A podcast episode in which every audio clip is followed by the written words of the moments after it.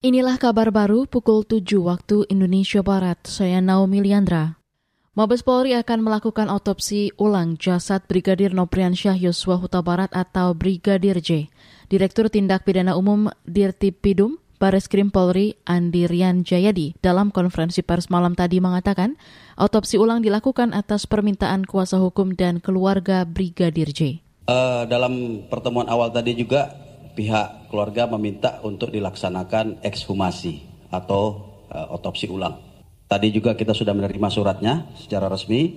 Nah, tentu ini akan segera saya tindak lanjuti dengan cepat. Saya akan berkoordinasi dengan dokteran forensik, termasuk juga tentunya akan melibatkan unsur-unsur di luar kedokteran forensik Polri, termasuk Persatuan Dokter Forensik Indonesia.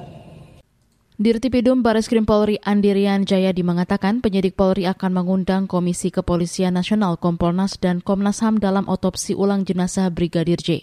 Upaya ini dilakukan supaya hasil otopsi ulang valid dan bisa dipertanggungjawabkan. Koalisi Advokasi Narkotika untuk Kesehatan mendorong pemerintah segera mengkaji dan terbitkan regulasi riset ganja untuk medis. Direktur Eksekutif Institute for Criminal Justice Reform I C J R, Erasmus Napitupulu mengatakan, kajian ilmiah terhadap jenis narkoba golongan satu yang dapat dimanfaatkan sebagai pelayanan kesehatan tidak boleh ditunda. Kajian itu diharapkan menghasilkan skema yang jelas dan komprehensif tentang pemanfaatan narkotika golongan satu untuk kepentingan pelayanan kesehatan, termasuk untuk kesehatan pasien cerebral palsy. M K mengatakan ini tidak bisa, belum bisa di, di, digunakan untuk pelayanan kesehatan karena infrastrukturnya belum ada. Seakan-akan yang harus menanggung ketidakmampuan dan ketidakkompetenan begitu ya, inkompetensi dalam menyiapkan infrastruktur itu ada di masyarakat. Seakan-akan tiga ibu ini harus mengemban kondisi yang ada orang-orang yang punya kuasa tidak becus untuk memastikan infrastruktur, untuk memastikan bagaimana mengatur hukum ini. Itu tadi Direktur Eksekutif Institute for Criminal Justice Reform I C J R, Erasmus Napitupulu. Saudara, Mahkamah Konstitusi M K menolak permohonan uji material pasal pelarangan narkotika golongan satu untuk pelayanan kesehatan. Namun M K meminta pemerintah segera meriset narkotika golongan satu untuk kepentingan praktis pelayanan kesehatan.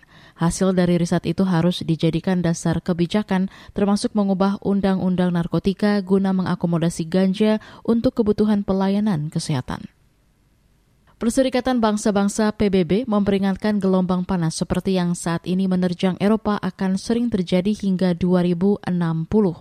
Hal itu disampaikan Ketua Organisasi Meteorologi Dunia P B B W M O, Petteri Taalas, dalam konferensi pers bersama Badan Kesehatan Dunia W H O, seperti dikutip A F P. Taalas menyatakan suhu panas di sejumlah negara saat ini pecah rekor akibat perubahan iklim. Situasi ini, kata dia, mestinya bisa jadi peringatan bagi negara penghasil emisi.